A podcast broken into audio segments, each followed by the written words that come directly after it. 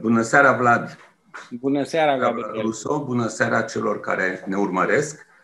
Uh, mă bucur tare mult că în seara asta uh, lansăm o carte mare a culturii uh, lumii și o lansăm în prezența noi doi, Vlad Ruso și cu mine, Vlad Ruso în calitate de traducător, eu în calitate de admirator al lui și am să încep scuză-mă, Vlad, e greu, știu, să-ți se facă un portret în prezența ta. Po- poți să închid. Dar, uh, Spune. Poți să închiți onorul. Da. Uh, da, cel mai bine așa ar fi ca să mă simt și eu bine și tu bine. Uh, Vlad Russo, după mintea mea, face parte dintre, cum să spun, mari modești ai culturii noastre, provocați la a nu străluci în public din bun gust și din spirit de opoziție la caracterul gălăgios și la fanfaronada uh, vremii noastre. Într-un peisaj cultural al exhibării publice, al vanităților care uh, sufocă impudic Facebook-ul, uh, iată-mă, eu băundu eu bându cafeaua, eu cu cățelul în brațe, eu cu pisica în brațe, eu cu pletele în vânt, eu îmbrățișând copaci. Uh, în acest peisaj, cum spuneam, am unui exhibiționism discutabil în raport cu opera culturală, pur și simplu, cred că Vlad Russo practică reactiv, aș spune, uh, orgoliu retragerii în umbră. Îl bănuiesc pe Vlad Russo că e perfect conștient de ceea ce știe și poate, Uh, și că își alege isprăvile culturale um, după capacitatea pe care o au acestea uh, de a trece prin timp pe versantul stabilității uh, lor. Acesta e și cazul eseurilor lui Montaigne, despre care vom vorbi astă seară cu entuziasm, cel puțin în ce mă privește. Ce a făcut Vlad Russo, ă, cred că i-am spus-o deja, te-am sunat, cred că imediat după ce am avut cartea în mână, ă, cred că este un, un dar, un, scuzați-mi banalitatea, e un, dar așa cred, este un cadou făcut culturii române. Un cadou făcut tuturor vorbitorilor îndrăgostiți de carte din România. Ă, marii dăruitori pe linia asta au fost toți intelectualii care ne-au pus la dispoziție, în limbi la care nu aveam neapărat acces cu toții, ale marilor opere ale omenirii. Slușanski traducând Iliada uh, ne-a făcut un dar. Gheorghe Guțu traducând Seneca, scrisor către Luciliu.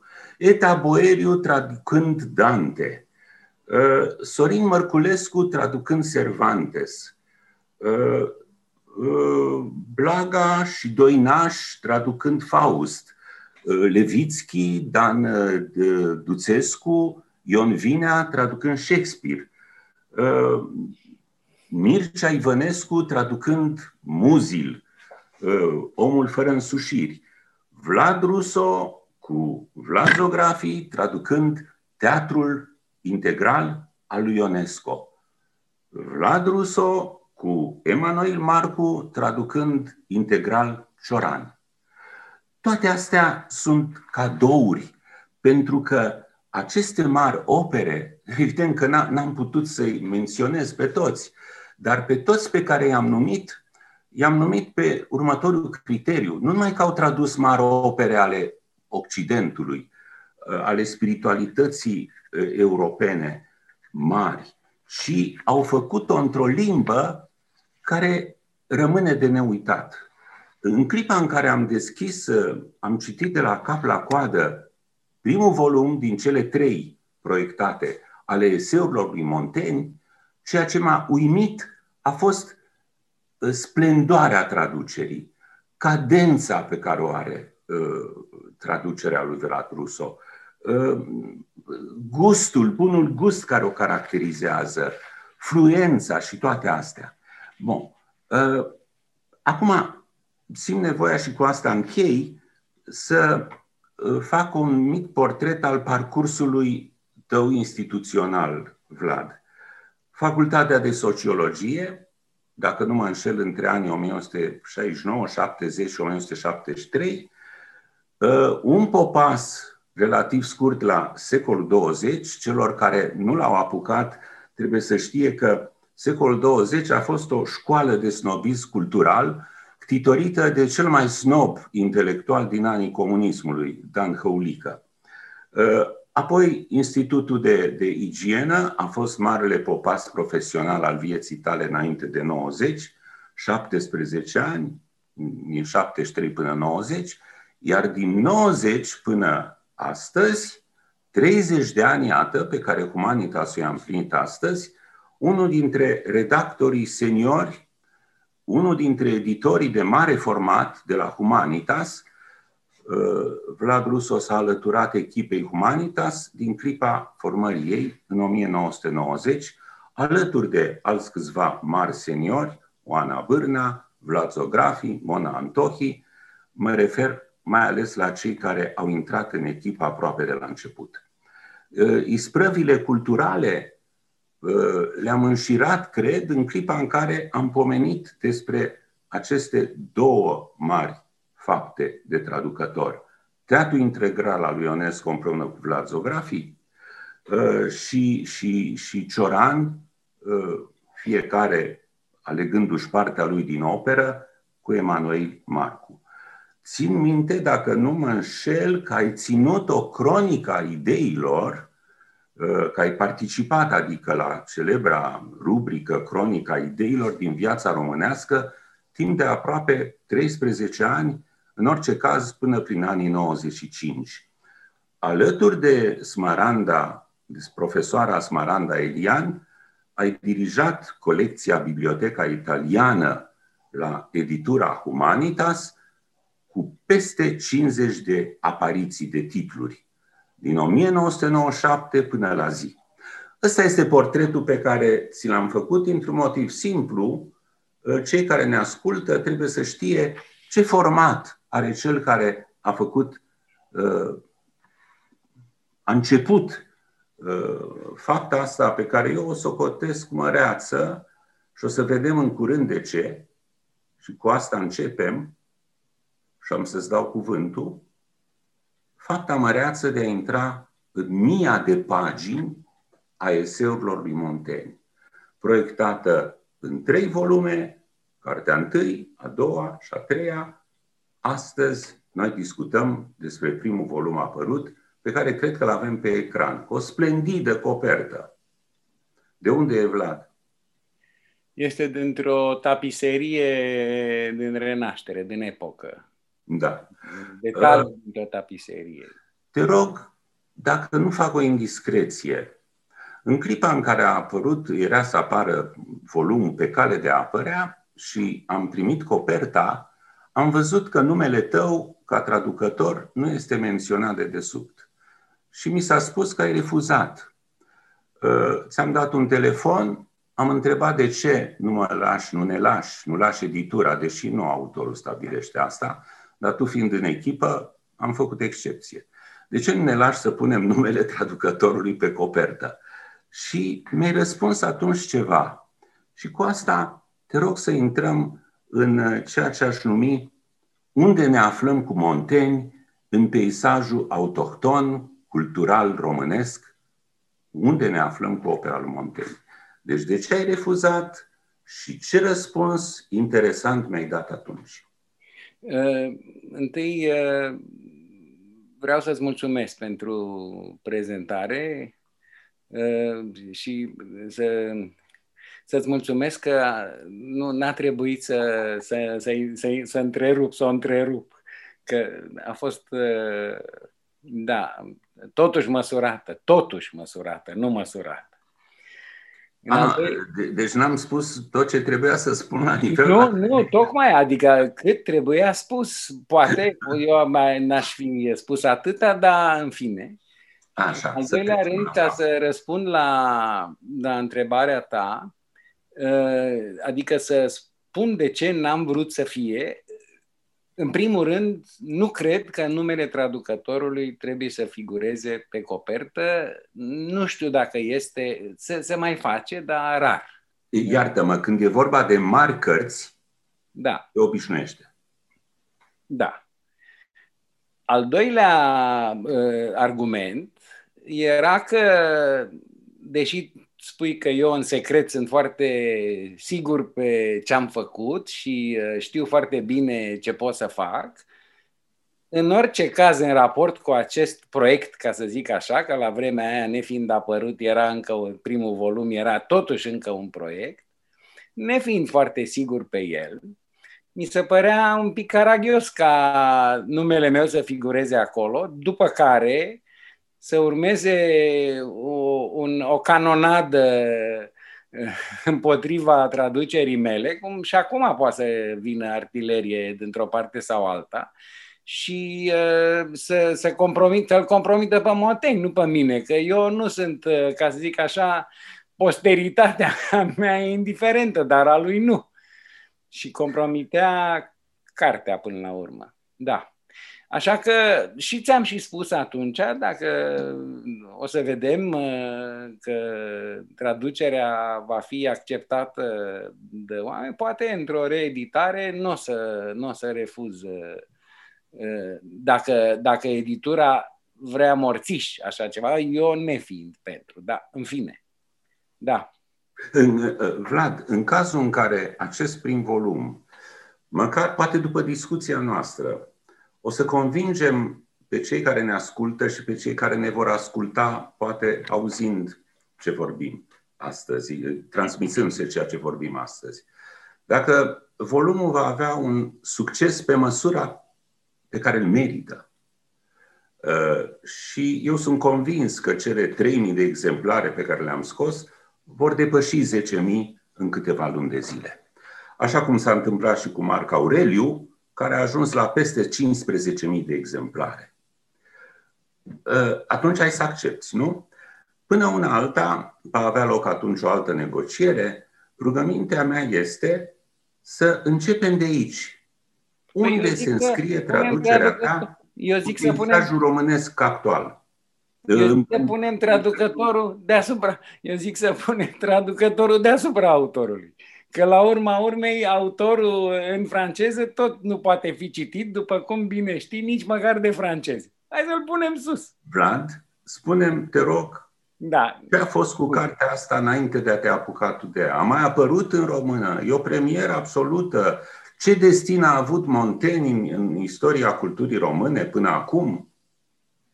Uh, o traducere integrală Montaigne a apărut în uh, perioada de tristă amintire, dar de bogate realizări în traducere, cum uh, bine știi, din, uh, din anii 60-70, de fapt, și a apărut traducerea integrală făcută de Mariela Seulescu în două volume, în 1966, primul volum, și al doilea în 1971.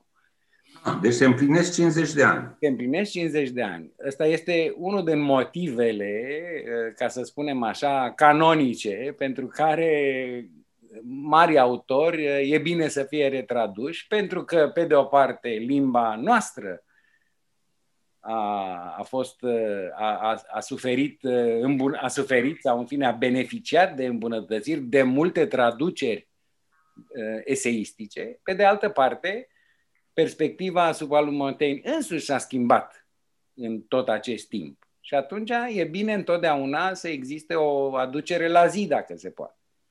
Pe de altă parte, am avut totdeauna ca un soi de frustrare când uh, a trebuit să mă uit de voie sau de nevoie, a fiind redactor, mai căutam citate în, uh, în traducerea lui Montaigne și era ce, ceva scârțâia nu-mi dădeam seama ce, pentru că acces la original n-am. După o primă, o primă încercare naivă pe la 30 ceva de ani, am jurat că nu mai pun mâna pe el.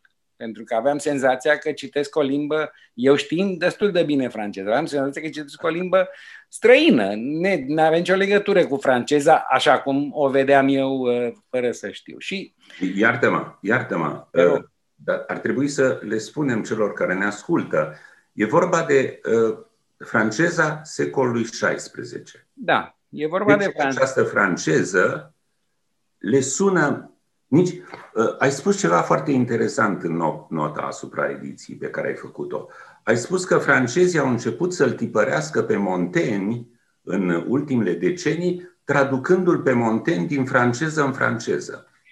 Da. Uh, Ce înseamnă asta? Asta înseamnă că Montaigne, în primul rând, ortografia este absolut dementă. Asta pentru un francez e o problemă mai mică, pentru că până la urmă își recunoaște o formă mai veche a unui cuvânt. Asta e o problemă pentru noi, într-adevăr, ortografia franceză fiind reputată ca complicată. În al doilea rând însă, o serie de cuvinte și de loc puține aveau atunci alt sens decât cel pe care îl au astăzi, în sensul comun de astăzi. De-aia dicționarele dau sensuri vechi pe care le poți întâlni într-un text. Și în al treilea rând, și nici asta nu e mică dificultatea, sunt multe cuvinte care sună firesc, dar care de fapt Montaigne le folosește într-un sens latinesc total pierdut de limba franceză astăzi. Și atunci te mai duci la dicționarul latin și vezi cam ce putea să însemne dacă nu-ți dă nicio... Și câteodată chiar asta e. Ca să zic așa, sunt latinisme. O să vorbim despre asta. El știa latină atât de bine că, în fine, am învățat-o ca pe o limbă maternă. O să vorbim despre asta. Și... Da, te, te întrerup cu următoarea da. observație. Mariela Seulescu, raportându-se la vechimea acestei, la acest stadiu al da. limbii franceze, a încercat să găsească un echivalent al limbii române la nivelul stadiului limbii da. lui Montaigne. Mai, da, e Și, adevărat. Uh, sigur că da, ne-a pus în fața dificultății pe care o avem, uh, nu știu, dăm voi, dacă e corectă analogia, ca și cum am citit în limba cronicarilor. Exact, da, ți-a și spus. Da. E, și atunci, Veche ea, ea a apăsat foarte tare pe această vechime a limbii lui Montaigne. Problema pe care mi-am pus-o tot timpul când, cât am tradus a fost că această carte a fost citită cu plăcere la vremea ei. Deci aceste anomalii, ca să spunem așa, resimțite astăzi, nu erau pe atunci anomalii. Dar atunci nici astăzi nu trebuie să sune anomalo Uh, uh, da, da nu, nu trebuie să sune uh, strâmb, ca să zic așa. Îți spuneam mai de mult, în, sunt nenumărați cititori din epocă, ale căror note, ediția Galimar, după care am, m-am luat cu textul, ale căror note sunt trecute. Sunt foarte mulți cititori care citeau Montaigne și l notau deci dacă se citea, înseamnă că se citea și cu plăcere, că oamenii de pe vremea aia nu făceau studii. Nu erau obligați, nu dădeau uh, doctorate. Oamenii aia citeau de plăcere. Înseamnă că o și citeau cu plăcere și probabil că așa s-a întâmplat și așa mi-am gândit că și noi ar trebui să o citim cu plăcere. Și recunosc că traducerea Marielei Seulescu, care are soluții foarte bune pe alocuri, foarte bune, da, deci să nu, nu ne dăm uh, acum să dăm cu piciorul. Uh, da, se face din cauza asta, din cauza că ea caută un limbaj foarte, vechi, cât mai vechi, mereu vechi, și nu totul se pretează la vechim din astea, mai ales că limba cronicărească era total lipsită de anumite concepte pe care totuși Montaigne le folosește concepte, vreau să spun, termeni care erau intrați în filozofia vremii. Uh, și atunci, da, am zis că poate că merită, așa cu frică, cu inima cât un purice, ca zic așa, că merită să încerc să o traduc. Da. Altfel spus, te-ai gândit că trebuie să pui la îndemâna noastră o variantă pe care să o citim fără hâcuri, fără să avem senzația că la tot pasul trebuie să căutăm sensuri ale, cuvintului, exact, ale exact. cuvântului românesc, echivalentului românesc și așa mai departe. Da, mai, mai e o problemă. Cu această cu fluență formidabilă pe care ai obținut-o. Da, mai e o problemă. Da, aici se poate reproșa că nu e o lipsă de modestie de ce spun eu acum, că e mai fluentă decât originalul. În sensul că originalul sunt locuri unde te împiedici. Dar ne împiedicăm noi, se împiedică francezii înșiși, pentru că limba era veche. Dar asta nu înseamnă ca și cititorul de azi să se împiedice, pentru că cititorul de atunci, după cum spun, cred că nu se împiedica, întrucât era limba care se vorbea atunci. Ok. Am, am reușit să stabilim că avem în clipa de față acces la un Montaigne digerabil. Da. Acum, de ce este atât de mare Montaigne în istoria spiritualității europene? Dacă vom reuși în cele 40 de minute pe care le mai avem să convingem lumea că ne aflăm în fața uh, un, un uh, faimos istoric al filozofiei francez, Leon Brunswick, a numit-o cea mai originală carte scrisă vreodată pe lume. Dacă vom reuși să convingem lumea că este păcat să ieși din viață fără să fi deschis această carte, atunci întâlnirea noastră cred că a meritat să fie făcută. Și atunci îți propun să intrăm deja în peisajul Montaigne. Ne mutăm în peisajul originar Montaigne. Dar ca să o facem și să-ți dau din nou cuvântul ca să ne explici cum a reușit să apară pe lume o carte care nu are nici precedență, nici uh, urmași, o să îți cer voie să fac o, un mic tablou al istoriei filozofiei în care să-l putem încadra pe Montaigne. Atunci când lumea aude cuvântul filozofie, își reprezintă în mod spontan uh, ceva extrem de, de, de acru, ceva extrem de uh, cromatic vorbind gri, Uh, ceva prețios și pretențios, de o dificultate maximă, uh, care nu se știe până la urmă de ce și-a păstrat respectabilitatea din moment ce este atât de dificil de înțeles și până la urmă explicația ar fi că oamenii se înclină în fața limbajului obscur, confundând obscuritatea cu profunzimea. Lucru care în cazul filozofiei nu este valabil decât în foarte puține cazuri. În majoritatea cazurilor, această linie greoaie, absconsă și neplăcută a uh, filozofiei uh, nu reprezintă, din fericire, regula. Și, până la urmă, pledoaria mea, cel puțin, aș vrea să fie a noastră pentru Montaigne, este că Montaigne a fost conștient că vine cu o carte care îi face pe oameni să înțeleagă filozofia ca pe o sărbătoare. Ca pe o sărbătoare, nu ca pe, un, nu ca pe o, o, o vale tristă în care oamenii își, își drumică creierii ca să înțeleagă ce e acolo. Montaigne scrie, știi tu mai bine în care dintre capitole, că este filozofia trebuie să fie făcută să strânească veselie, bucurie, să fie zglobie de-a dreptul, cred că ăsta e cuvântul, zburdalnică mi se pare că spune. Ei bine, există două linii mari în istoria filozofiei. Cea speculativ-jargonară, academică, ă, de concept, care începe nu cu primii filozofi greci, nu cu presocratici neapărat, ci cu marele Aristotel. Ă, Aristotel a fost un tip din care, în clipa de față, a marcat peste o mie de ani de gândire a Occidentului.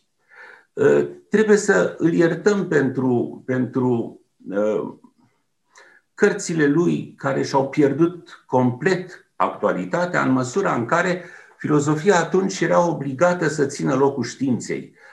nenorociții de filozofi erau puși să răspundă la întrebarea din ce e format Universul, ce este ființa, care este primul motor al lumii, dacă, care e originea Universului. Întrebări la care mintea umană nu avea atunci, în absența cercetării științifice, a instrumentarului, a experimentalismului, a laboratorului, nu avea cum să explice care e originea speciilor și așa mai departe.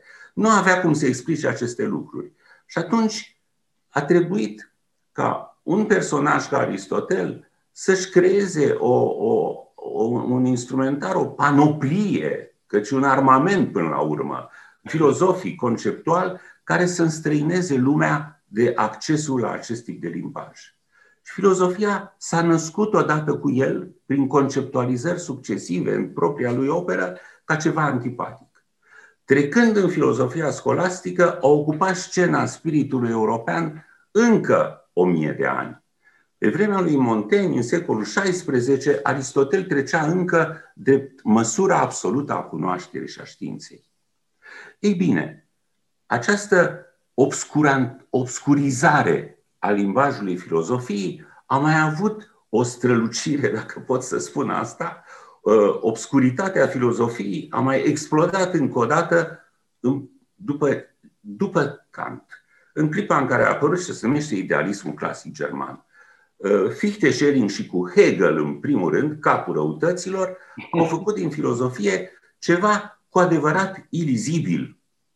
Au hrănit totodată profesiunea de profesor de filozofie, pentru că nu te apuci. Este mult mai impresionant pentru tineri să intre pe băncile unei facultăți în care dascălii prețioși ă, parcă le deschid ă, cutiile misterioase ale gândirii sub forma unui limbaj care în principiu presupune că nici autorii lor nu l-au înțeles. Rămâne faimoasă vorba lui Hegel, după ce a scris Fenologia Spiritului, pe care, cu excepția câtorva oameni pe lume astăzi, nu mai citește nimeni, pentru că nu o poate înțelege, a spus, în afară de mine și de Dumnezeu, nimeni nu poate înțelege această carte.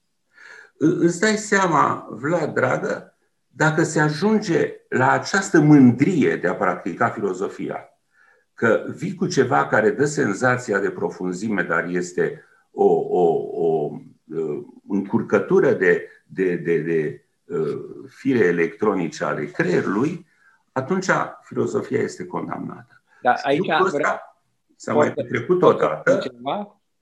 spune. E, cel puțin pentru Hegel, cred, este vorba și de, sigur, voința de a edifica un sistem, dar este vorba și de, o, uh, nu spun eu de fapt, spune Thomas Mann, este vorba și de o atitudine estetică de a face din filozofie un lucru frumos, un lucru închegat, un lucru rotund. Și asta Hegel reușește, cu prețul de multe ori al trădării și așa mai departe, și în orice caz cu prețul înstrăinării de cititor, asta e limpede. Păi atunci care e frumusețea? Dacă citești știința logică... Pentru, păi e frumusețea, pe, e pentru sine, e pentru sine. În sfârșit. Da. Uh, oroarea absolută a fost atinsă în anii 60-70 de, în, în spațiul francez, culturii franceze, cu structuraliștii, telcheliștii, uh, cu uh, intertextualismul, cu psihanaliza filozofică, cu deconstructivismul Derrida, cu fenomenologii francezi, au mers până la un nivel al snobismului ininteligibilității, la o prețiozitate absolut repugnantă. Nu asta a fost linia filozofiei care face măreția ei. Uh, nu asta a fost. Cealaltă uh, linie, cea sapiențial moralistă, care vorbește în, în limba tuturor în continuare și care ajută pe oameni să trăiască și să moară, căci asta a fost, de fapt, până la urmă, scopul filozofiei pe lume, Uh, să trăiască frumos e, și să moară frumos. E, e o vorbă teribilă a lui Hegel în, în fenomenologia spiritului din care am ciugulit și eu cândva câte ceva, care este incredibilă. Nu știu ce vrea să spună, dar ea, la fața cuvintelor, spune moartea, dacă vrem să numim astfel această irealitate, da. Da. da. Uh, Bănuiesc ce vrea să spună, dar nu are importanță, da. Altfel spus, a apărut o linie care începe cu Platon, în care gândirea, meditația este uh, cufundată în, uh, în splendoarea spațiului literar, în genialitatea operei literare, cu filozofii postsocratici, Epictu, Epicur, pe urmă au venit splendidul Epictet, nu? manualul lui care are 30-40 de pagini și care este o bijuterie a, a, a filozofiei și se citește și astăzi cu ca operă inspirațională sau cum se numesc azi chestiile astea pe care le citesc personajele din multinaționale, am înțeles. Mm-hmm. Stoicii romani, Seneca, Marc Aureliu, Montaigne, Pascal, Schopenhauer, Kierkegaard, Nietzsche, Cioran, toți ăștia au făcut din filozofie filozofia caldă, filozofia care, care efectiv face parte din marile bucurii ale, ale omenirii. Ei bine, Montaigne se așează aici. Și am să te rog acum să încercăm să vedem în ce măsură personajul uh, care a fost el a reușit, aș spune, să a reușit pe linia excepționalismului, adică a unei opere care nu are pereche. Se înscrie în această tradiție, dar în același timp este un unicat. Prin ce, care e formarea? Cum s-a format Montaigne ca să ajungă să producă așa ceva, Vladi? În primul rând, vreau să spun aici cum s-a format. Montaigne nu este un autodidact.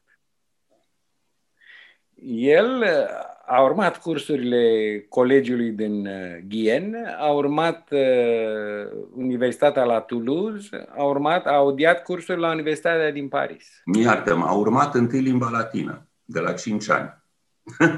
a urmat, uh, nu de la 5, da, de la 5 ani. Uh, el a avut drept uh, preceptori acasă, un tatăl lui i-a pe ideea că cel mai mult timp pierdem învățând latina, la vremea aia, da, era obligatoriu, și că nu mai avem timp pentru altceva, l-a învățat pe Moten latina ca pe o limbă maternă. El nu știa franceza, dar vorbea latină ca un nativ, având un preceptor german care habar n-avea franceză și vorbea numai în latină.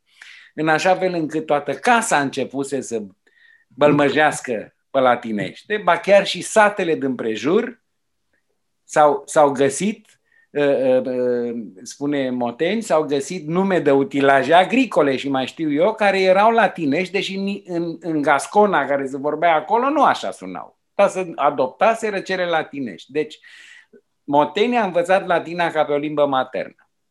În așa măsură încât atunci când a ajuns la colegiu, lui trebuia să-i se dea textele la, în latină strict, nu să traducă din, la, din, din latină în franceză, din franceză în latină. Trebuia să-i se dea texte în latină stricate, pentru că el nu știa franceză, ca să le pună cum trebuie.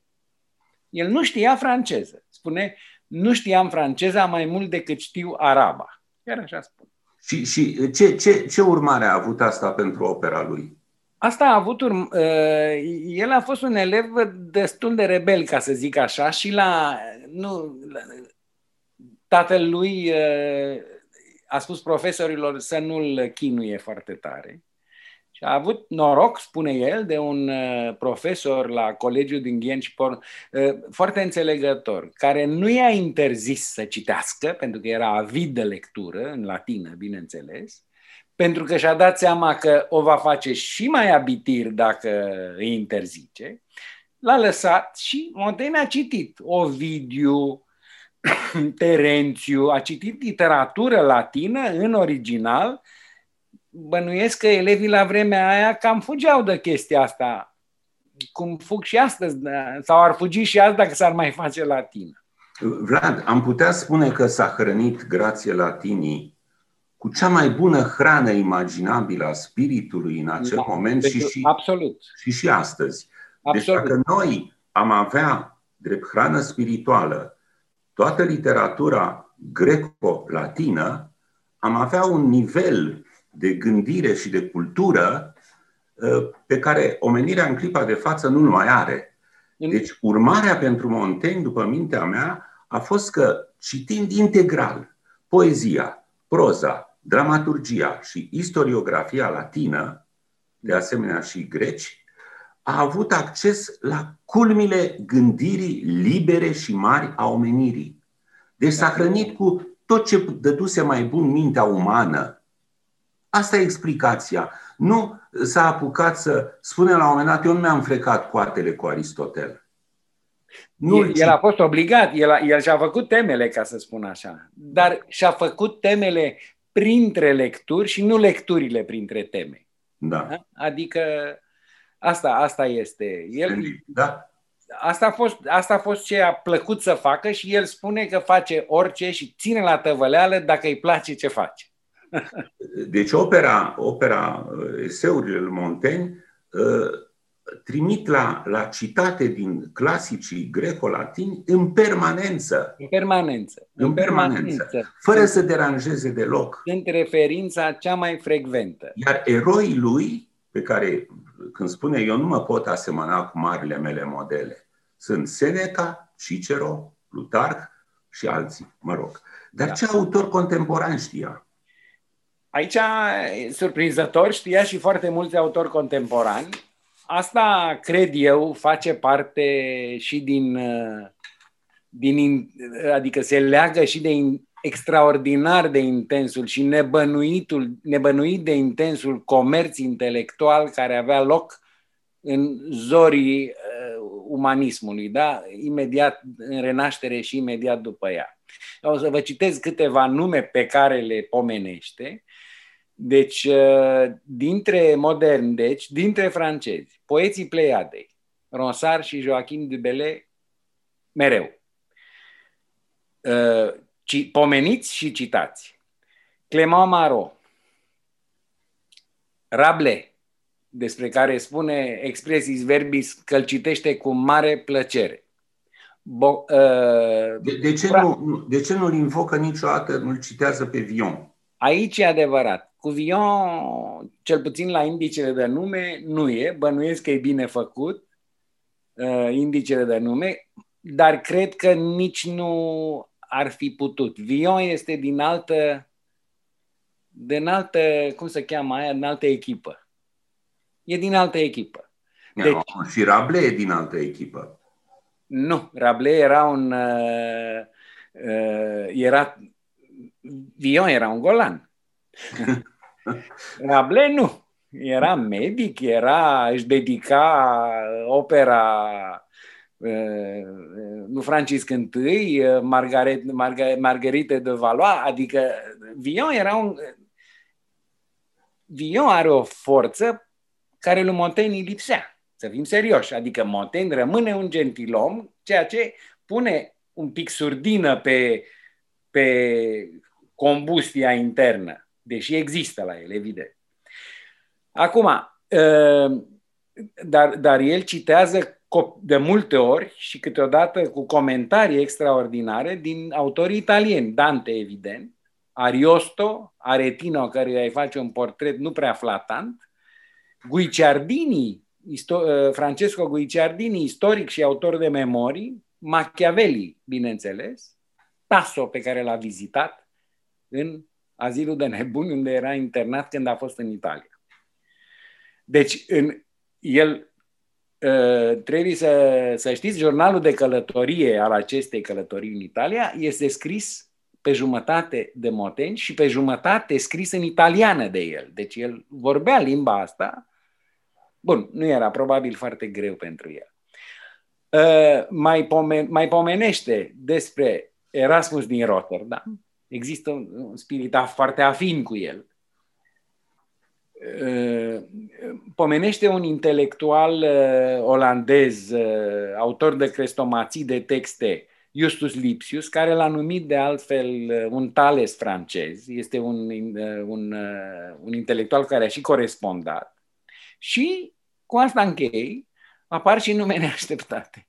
îl pomenește pe, ă, apar și nume neașteptate. Nu te-ai aștepta ca Montaigne să-l citeze pe Copernic într-o discuție despre astronomie. Totuși Copernic murise la 1540 și ceva. Montaigne scrie la 1580. Copernic știa despre el și știa, nu, nu, sigur că nu știa ă, poate în detaliu, dar știa că, că e cineva și că merită ă, luat în seamă. Vladim, Ă, ne, ne, ne fugărește timpul. Să fugim. Întrebarea mea ar fi următoarea. Din tot ce ai spus, totuși, rezultă că Montaigne nu era ce se numește un filozof profesionist. Nu preda filozofie, nu a urmat neapărat cursuri de filozofie în ideea de a deveni la rândul lui uh, un profesor de filozofie sau era de fapt în viața curentă un înalt funcționar care și-a, și-a, a cărui carieră a culminat cu devenind primar la Bordeaux, nu? Da. Era un diplomat, era primit la uh, Curtea Regilor Franței, rugat să facă mediere între, între catolici și protestanți. Uh, să nu uităm că trăiește în cea mai cumplită, în cel mai cumplit secol francez cu războaiele religioase, cruzimi nemaipomenite. Da, deci uh, era Uh, era orice vrei, dar nu cred că el nu se considera filozof. Eseurile sunt scrise în două, trei etape, când se retrage câte un an, doi, trei, la sfârșit mai mult, la castel, când îl apucă meditația, nevoia de meditație. Da. Deci sunt interludii.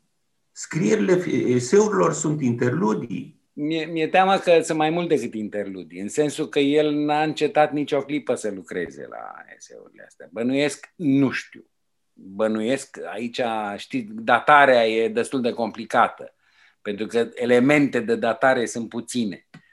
Ce e limpede... Era în Consiliul Primăriei de la Bordeaux. Da. Stătea acolo și la un moment dat se plictisea și se ducea la castel să mai scrie un... Nu, nu. La un moment dat s-a retras din toate funcțiile publice Așa. și s-a dedicat acestei, uh, acestui proiect. Dar eu cred că el s-a, s-a dedicat acestui proiect și, și asta face în fond... Ce a venit, el, ce a venit Vladi? Asta face în fond din el un filozof. El, el este un om care trăiește în lume și vrea să o înțeleagă este, trăiește într-o lume de neînțeles. Este o lume de neînțeles, o lume, uh, istoria, mai bine pe, pe sleau zicând, în care toate decorurile au căzut. Asta funcționează de la Machiavelli până la Shakespeare. Nu mai, nu mai trage nimeni sforile. Oamenii sunt singuri răspunzători de ceea ce fac și fac orori.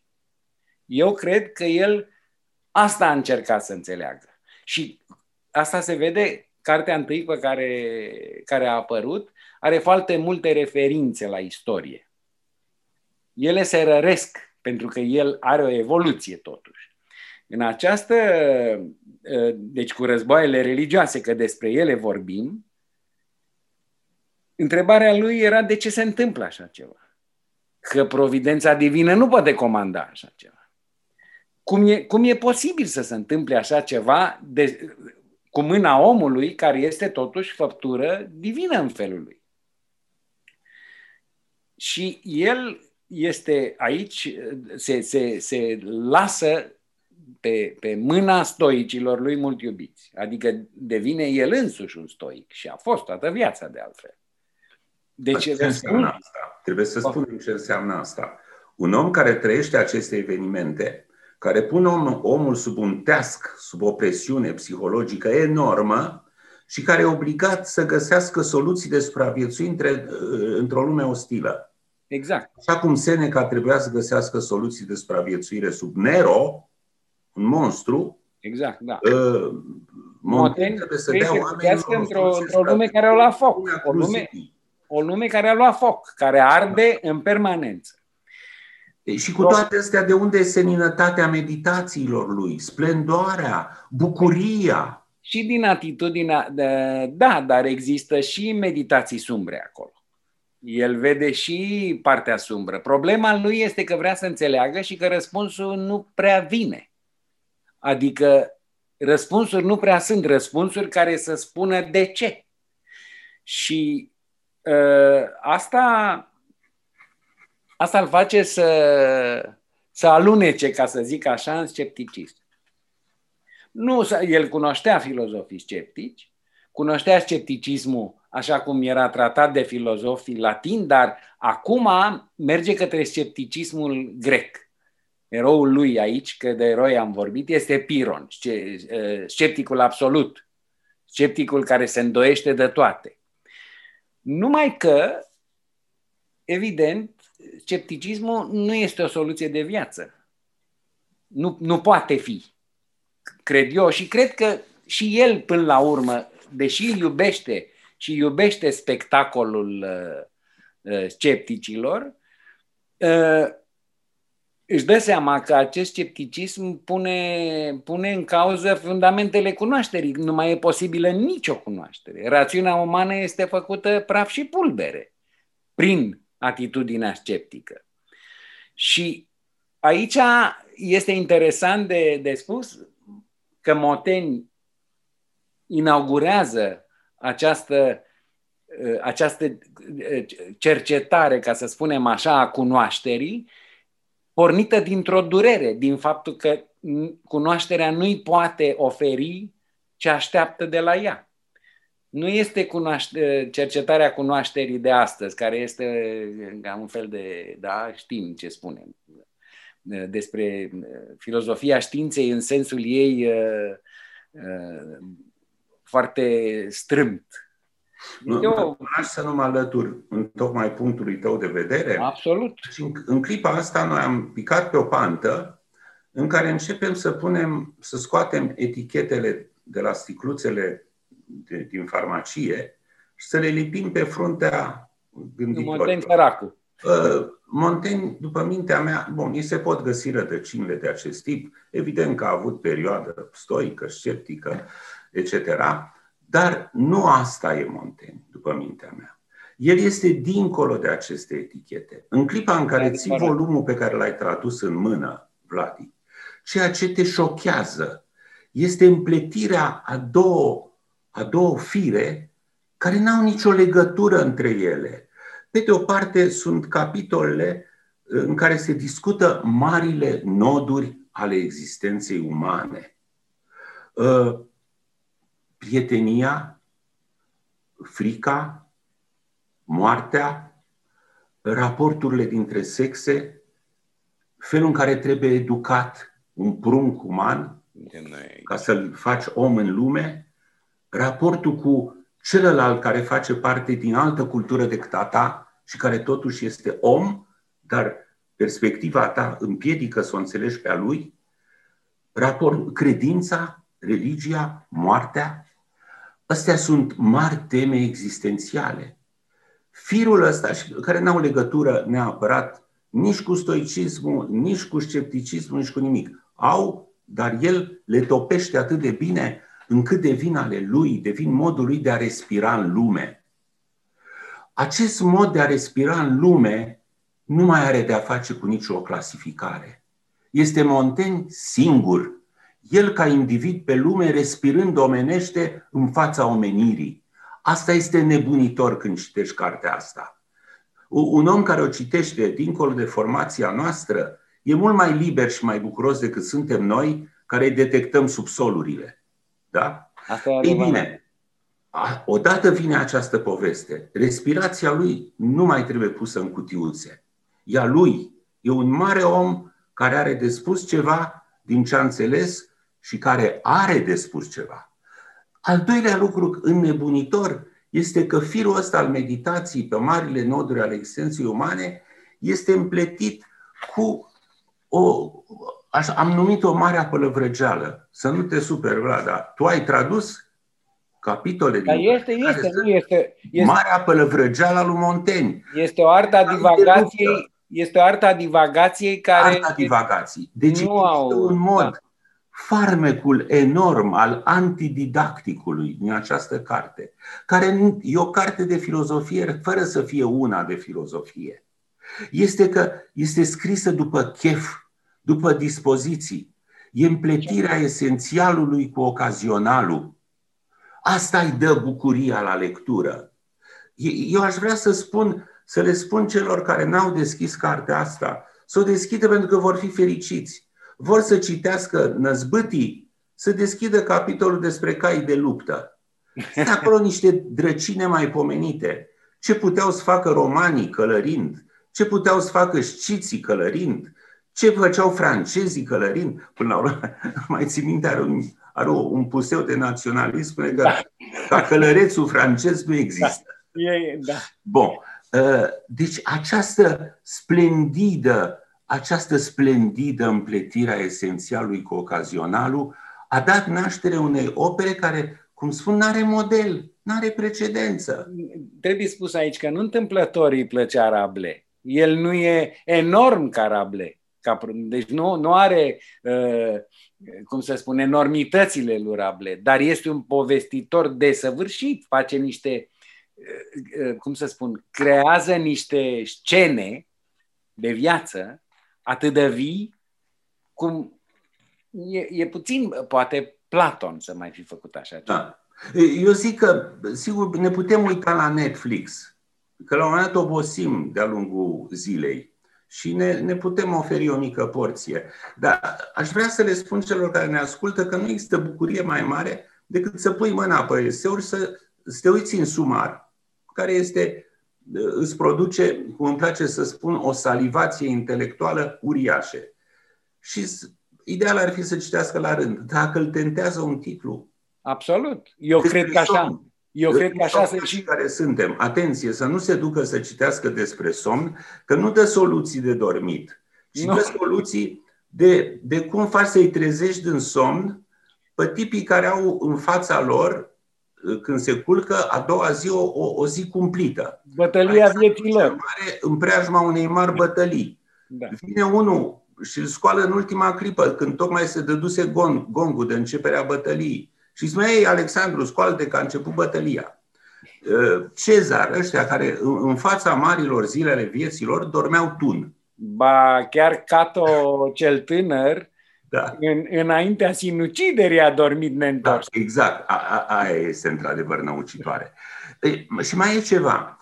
Uh, vine uh, mohorâtul de Pascal și aruncă o vorbă extrem de, de stupidă, spunând că spunând despre Montaigne că a avut stupidul proiect de a se zugrăvi pe el.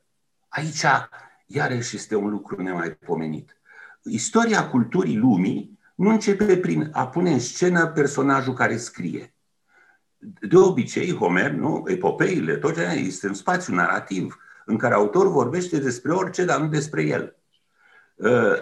De la, de la momentul ăla la momentul în care, dintr-o dată, e drept o mai făcuse cineva înainte, și Seneca, și Marc Aureliu, și Platon prin intermediul lui Socrate, puneau în scenă personajul principal, devenea autorul.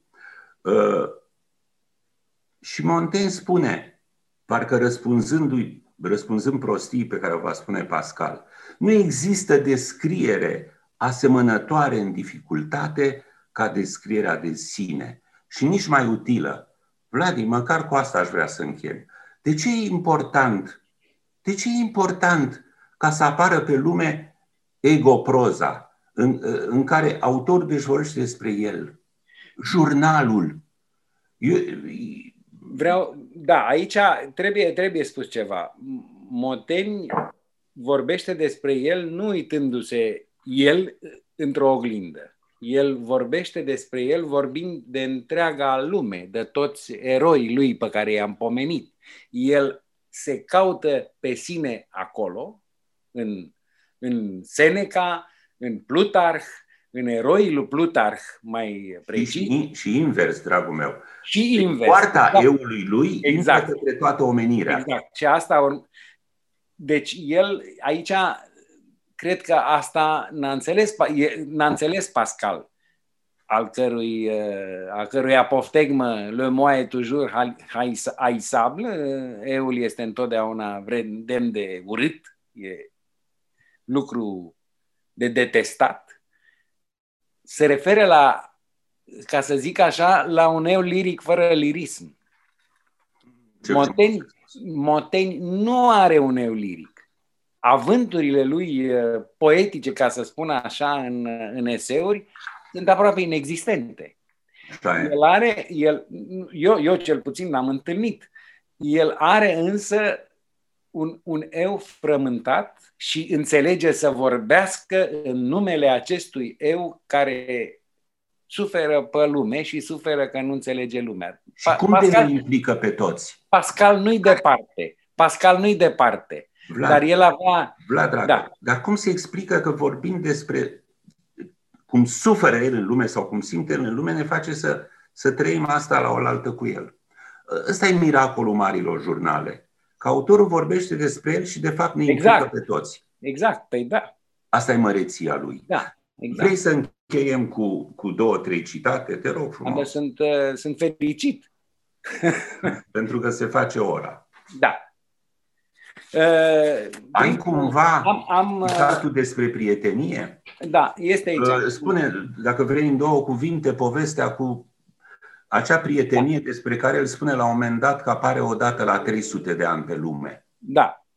Uh, el e un capitol mare despre prietenie, celebru din, din cartea întâi, în care își povestește prietenia cu Etienne de la Boesie, care a murit foarte tânăr și care i-a purtat, uh, ca să spunem așa, o dragoste veșnică. Adică i-a fost, uh, nu, nu l-a putut uita, la bătrânețe încă vorbea cu durere despre, despre Etienne de la Boesie.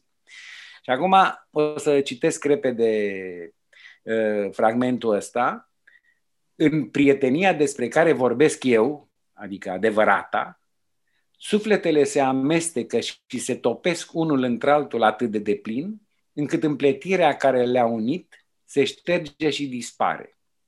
Dacă aș fi silit să spun de ce-l iubeam, de ce-l iubeam, de ce-l iubeam, simt că n-aș putea o face decât răspunzând fiindcă era el, fiindcă eram eu. Aici vreau să mai adaug două vorbe.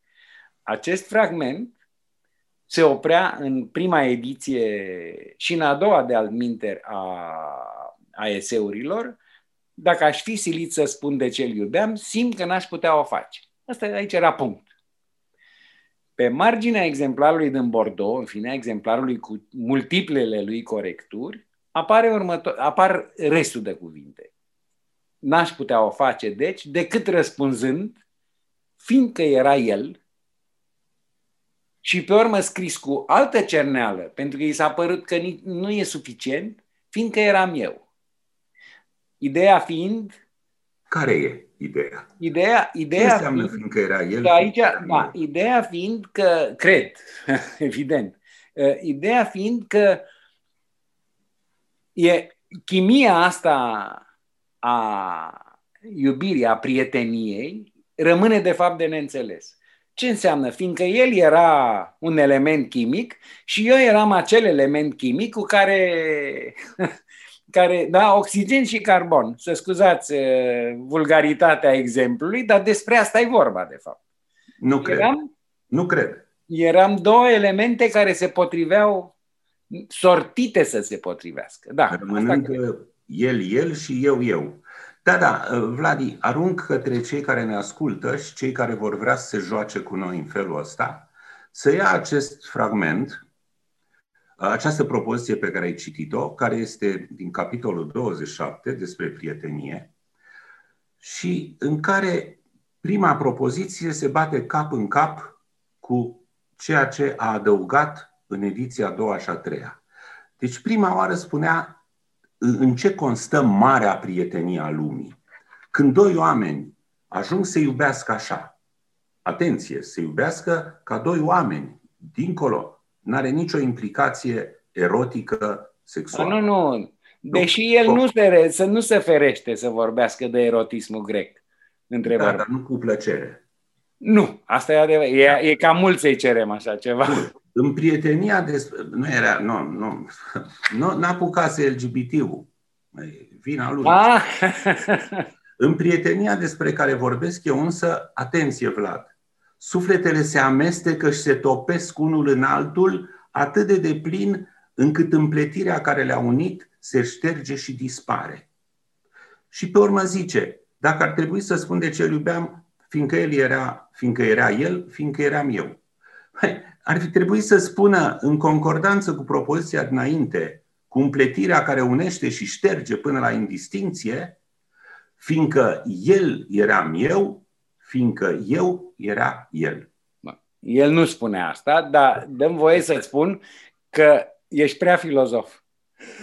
Adică ceri consecuție perfectă. Nu se poate. Da. Uh, dragul meu, uh, nu știu dacă mai avem timp. În clipa asta s-a făcut exact o oră de când vorbim și nu știu dacă nu am obosit uh, pe cei care ne ascultă.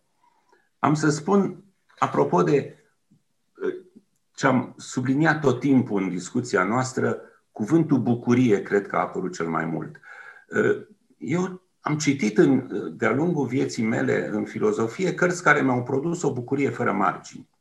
Ultimele mele lecturi care mi-au dat plăceri fără nemaipomenite și am uitat să o pomenesc pe doamna Viorica Mișcov între mari dăruitori ai culturii române, pentru că în clipa de față citesc în traducerea uh, ei, acestei minunate doamne, pe de o parte recitesc a treia oară Ernst Junger, jurnalele pariziene, și Jung, uh, dinamica inconștientului. Ei bine, uh, bucuria pe care ți-o, ți-o dau lecturile deosebite pe care le descoperi de-a lungul vieții, ăsta a fost la motivul. Iar uh, discuții noastre, ori Montaigne spune el însuși că filozofia e asta. Și iată fragmentul, e din capitolul 25. E de mirare că lucrurile stau așa în veacul nostru, în speță că filozofia este, până și pentru oameni învățați, un nume găunos și amăgitor, care se arată a fi fără de niciun folos și niciun preț prin ideile și urmările sale. Eu cred, din potrivă, eu cred că despicarea firului de păr, dacă am avea timp o să discutăm despre cuvântul pe care îl spune în franceză, Uh, care e un uh, neologism latinism, ergotism. O să vorbim, dacă mai e cazul. Eu cred că despicarea firului de păr uh, în patru ar veni, a stăvilit accesul către ea, către filozofie. Marea greșeală se face zugrăvindu-le copiilor drept un lucru de neatins, posac, posomorât și crunt la înfățișare. Cine o filipitoare filozofii pe chip masca asta palidă și hâdă, când pe lume nu e nimic mai vesel. Auzi, Vladi, mai vesel decât filozofia, mai viu, mai voios și era cât pe ce să spun, mai zburdalnic. Nu e, eu cred că nimeni n-a, n-a spus ceva mai frumos despre filozofie pe lume.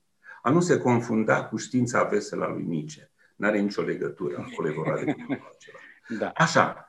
Ă, deci ne oprim aici. Da. Uh, îți mulțumesc, uh, îți mulțumesc că ne-ai dăruit această bucurie. Îți mulțumesc personal că mi-ai dăruit-o, pentru că uh, eu n-am stat cu, cu Montaigne în secolul XVI în mână, cum n-ai stat nici tu multă vreme, nu? Și nu năzuiesc să descifrez ortografia secolului XVI francez. Dar de când ai pus pe lume cartea asta, am citit în două rânduri traducerea făcută de predecesoarea ta, dar mi-era foarte greu să traversez. Ori acum o citesc, iartă-mă, ca pe un roman polițist. Ca să spun așa, dacă mi-am dorit ceva, asta mi-am dorit.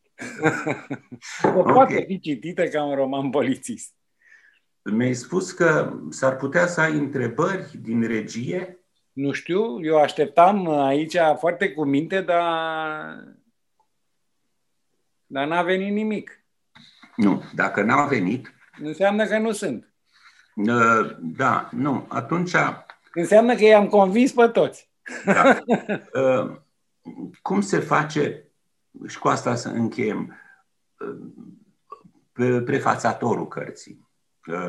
E francez. Am preluat, ai preluat da, traducerea, da, ai preluat introducerea de la, de la ultima ediție Monte. De la Lafon, da e faimosul Michel Onfray, unul da. dintre uh, scri- uh, filozofii vii cei care fac parte din linia aia vibrată a filozofiei. E nebunit după Montaigne. Spune, Montaigne n-a visat niciodată că va avea această popularitate.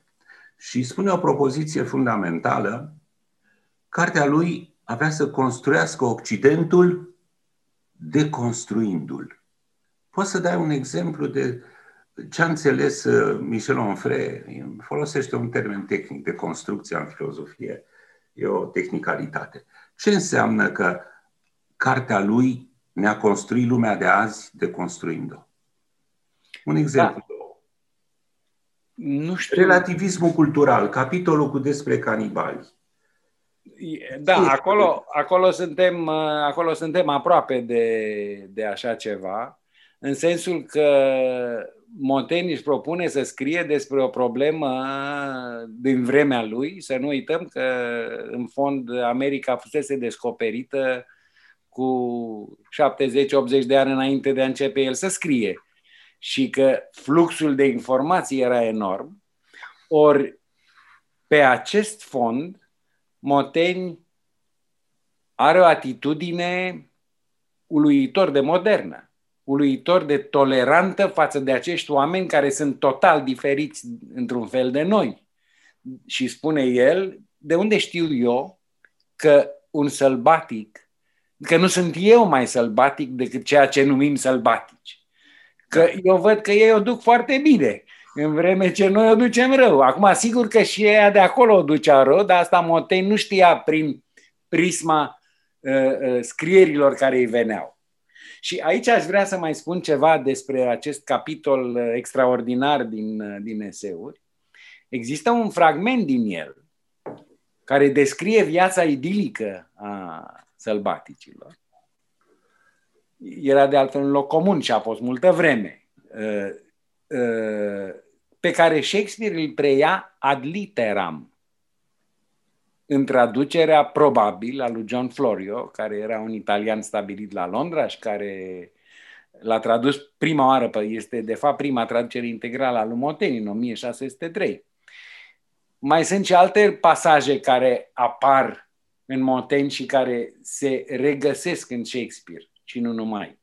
Dar ăsta este ad literam, adică așa cum nu mai știu în ce piesă se arată că din, din, din Plutarh a luat rând cu rând și a pus în versuri cât să, cât să, cât să meargă ritmul, cât să meargă...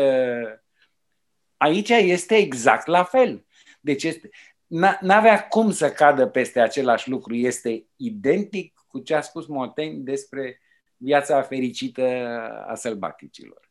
Deci, da, a, a, avut, a, avut, a avut influență mai mare într-un fel asupra literaților, cel puțin la început, dar sigur a avut influență și asupra filozofilor. Descartes, oricât nu ne-ar place, într-un fel sau altul, răspunde la scepticismul dizolvant într-un fel pe care îl promova Pironian și încearcă să rezolve. Pascal la fel. La urma urmei, el atacă foarte tare deviza lui Montaigne, că sej. Cum adică? Da. Mă las să dau un exemplu în prelungirea poveștii cu deconstructivism. Da. A, a construit, ne-a construit a construit posteritatea Occidentului deconstruindu-l. În capitolul cu canibalii e de-a dreptul țăcănit, aș spune. Pentru că dă o explicație năucitoare a deci care e teza capitolului? Că noi trebuie să înțelegem diferențele culturale. Oamenii pot să aibă diferențe naturale, sexele, de pildă, dar, în principal, oamenii se înțeleg greu în clipa în care nu și înțeleg diferențele culturale. De pildă, modul de a înmormânta. Unii înmormântează arzând, alții îngropând, alții împăind ă, și așa mai departe. Zice, nu trebuie să ne mirăm de, de triburile care își mănâncă la moarte părinții. Uh, și știi ce explicație? Auzi, te întreb pe tine. Îți aduce aminte ce explicație dă? În fond, pentru ei, faptul de a ingurgita un strămoș este un mod de a asigura un mormânt infinit mai curat decât punerea în pământ sau arderea Da. Deci când ingurgitezi un, un, un prieten sau o rudă, îi asigur un mormânt mult mai cald și mai plăcut. Da, da aici, aici în, în volumul 2 există într-un capitol, dacă, dacă i-am propune să-l mormânte, dacă i-am propune unui uh, european să-și mănânce părinții, ar, ar sări în tavan. Dar în același timp, dacă i-am propune unuia care îl mănâncă să-l înmormânteze, ar fi absolut aceeași. Da, ar fi îngrozit. Da, da. da. Uh, ne oprim, pentru că putem vorbi la nesfârșit. E, e infinit, nu? E toată da. viața acolo. Da. Îți mulțumesc tare mult și le mulțumesc celor care ne-au fi urmărit. Or fi fost câteva zeci de oameni, sper că au rămas cu ceva din vorbarea noastră. Să sperăm, să sperăm. Mersi tare mult, Vlad. Și eu mulțumesc.